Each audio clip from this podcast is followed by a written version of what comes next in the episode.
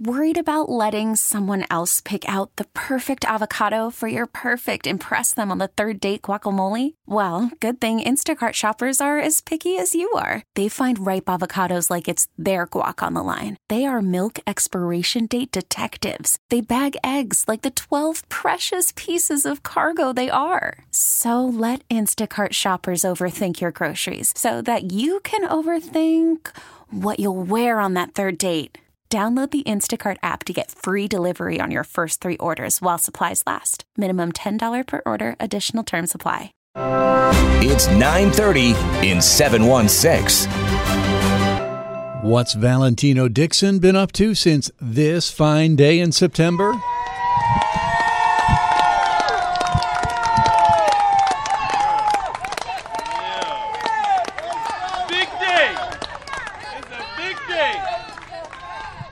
you know. So you know, it's been good. It's been. I don't have no complaints, but I ain't got no complaints. I'm I'm I'm good to go. Released last month, 27 years later, for a murder he did not commit, Valentino Dixon is still learning how to adjust to the free world.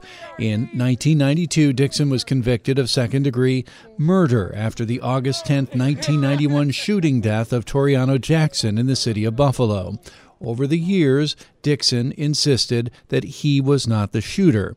Now it's an incredible adjustment period for Dixon following his exoneration, reflecting here back on his first day of freedom.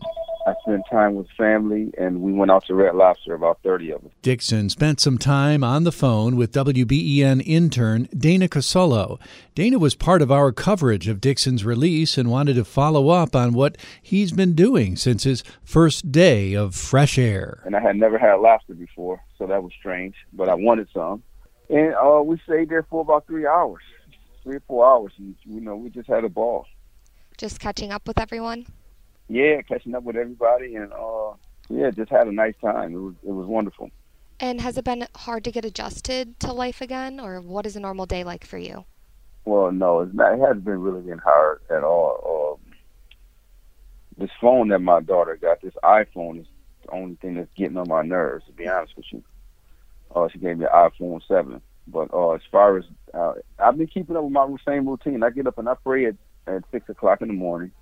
I do a workout. Well, the first four days I was trying to land up and everything because I had a lot of interviews and and um, they sent me to New York City in a limo to go to the Today Show right after I left Red Lobster, actually. Oh, wow. that evening. So yeah, me and my daughter went down there because I couldn't get on the plane. I didn't have no ID. Mm.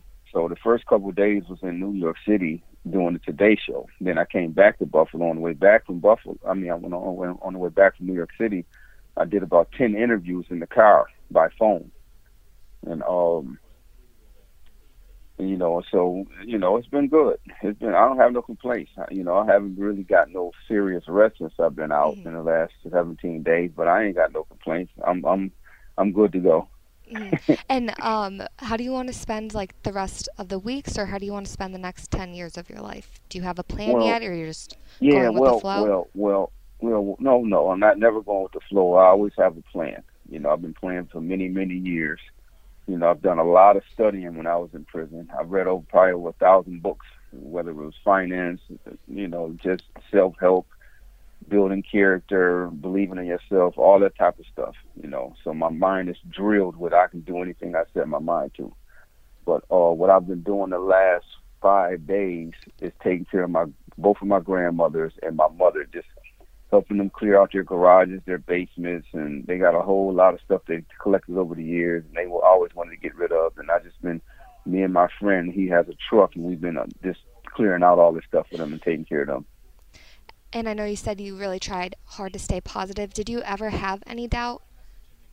Yeah, I had my moments. You know, I had my moments, but they didn't last that long, which is a good thing, because I was always reading something spiritual or something positive or some type of you know, something that gave me that um that strength and that um that belief, you know, that belief that that day will come.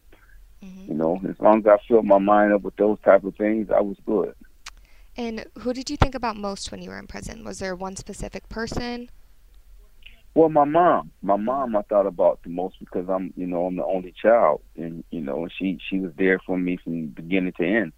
You know, we spoke every day on the phone, so she was. I was always worried about her because she's had some health issues. You know, she had cancer three times. You know, and uh, she survived it. She's in remission right now, and she had a stroke and different things like that. But she's doing better. Mm-hmm. That's amazing that she's doing better. Um, yeah. And before the arrest and before everything, those people that you were hanging around with, do you still talk to them or you cut them out? No, I don't life? talk. I don't. I don't talk to none of them. You, you know, I've moved on completely. Mm-hmm. Yeah, I'm still on the phone with the radio. Yes. Did they try reaching out to you at all? Oh yeah, a lot of people from my from my uh, from where I grew up has been trying to find me. You know, but I've been I've been hiding out, not really hiding, but uh, you know, been with family, my grandkids, my mother, and my grandmothers, and and that's it. I don't have no desire to be out in the streets. I can tell you that. Mm-hmm. And I know you said um, it's been a little hard getting used to the iPhone. Um, what do you think? One, and I know social media well, is a big way to send out messages, right. especially to our generation. What's one message you would like to send to them? Oh, to this generation, mm-hmm. it's to, it's this, and, and, you know, it's to um, not only to believe in yourself and know that you have options you know, and that you can do anything you set your mind to. Because these kids, you know, um, sometimes when they look at the environment, you know, they only see what's in front of them. They can't see past it. You know, I'm I'm going to be working with these kids. You know, I have a strong message. You know, and I'm going to be going to some of the schools and any chance that I get to, you know, to give them some type of um, some some good advice. Mm-hmm. And what do you say to young people who are taking their first steps on a criminal path? Well, that and crime doesn't pay, you know, and that eventually you're going to get caught up, and you know you're going to end up in prison or you're going to end up dead. You know, there is no, you know, you're not going to win. You know, so you know you have to you have to you have to think about the, consequences and, and the pain that you can cause other people. You know, and one thing I tell these kids, I was telling them in Attica when I was there. You know, I used to counsel these kids, and I should say, hey you're either going to be an asset to a, the community or a burden to the community. You have to make that choice, you know. But sometimes one mistake can cost you everything, and, and you know you won't get a second chance. Mm-hmm. And what's it like just being around your daughter again? And has she taught you anything out of this whole thing? Well, well, yeah, yeah. You know, um, it's been wonderful. You know, it's been undescribable. So many things that I want to do that I haven't got a chance to do. You know, yet. I want to go fishing and stuff like that. You know, so um, it's you know it's, I don't have no complaints about anything. It's just a, and I and I don't even have the words to describe the feeling. To be honest with you, you know I'm totally speechless if you ask me. You know that particular question there. Mm-hmm. Um, and are you still painting? I did a picture. I did a picture last week for the Ryder Cup. The, the captain, the wives of the golfers came together, and they wanted me to do a picture for the captain of the Ryder Cup, Jim Furyk. And uh, so I drew the picture within three days, which was a record time. Mm-hmm. I had to spend like 12 hours each time on these pictures, on this picture right here, particular picture. And they shipped it to him overnight in France. And they wrote a big article about it in the Golf Digest magazine because he was in tears when he received the picture. Wow, that's crazy. Um, mm-hmm. And do you sell them, or do you keep them, or do you well, give them as gifts? Well, well, well. The thing is, that this in studying the art world, I've always held on to my originals. You know, I knew the value of holding on to my originals. So even when I was in jail, when I struggled at certain times with money, I still held on to my originals because I knew it was a day, a day would come when, um, you know, it would be very important for me to have the largest portfolio possible. But uh, now I have a, a booking at the World Trade. My first art show was October 22nd at the World Trade in New York City. And will that feature mostly the golf paintings, or are you going to paint other I've got a mixture. See, mixture? yes. Well, when they came by the house, right, hmm. um, I had a mixture of of other things, other artwork, African art, abstract art, animals, stuff like that. You know, so they were very shocked and, and, surprised to see this stuff because a lot of people haven't. They just been seeing the golf art. Um, what's also like being around your grandchildren?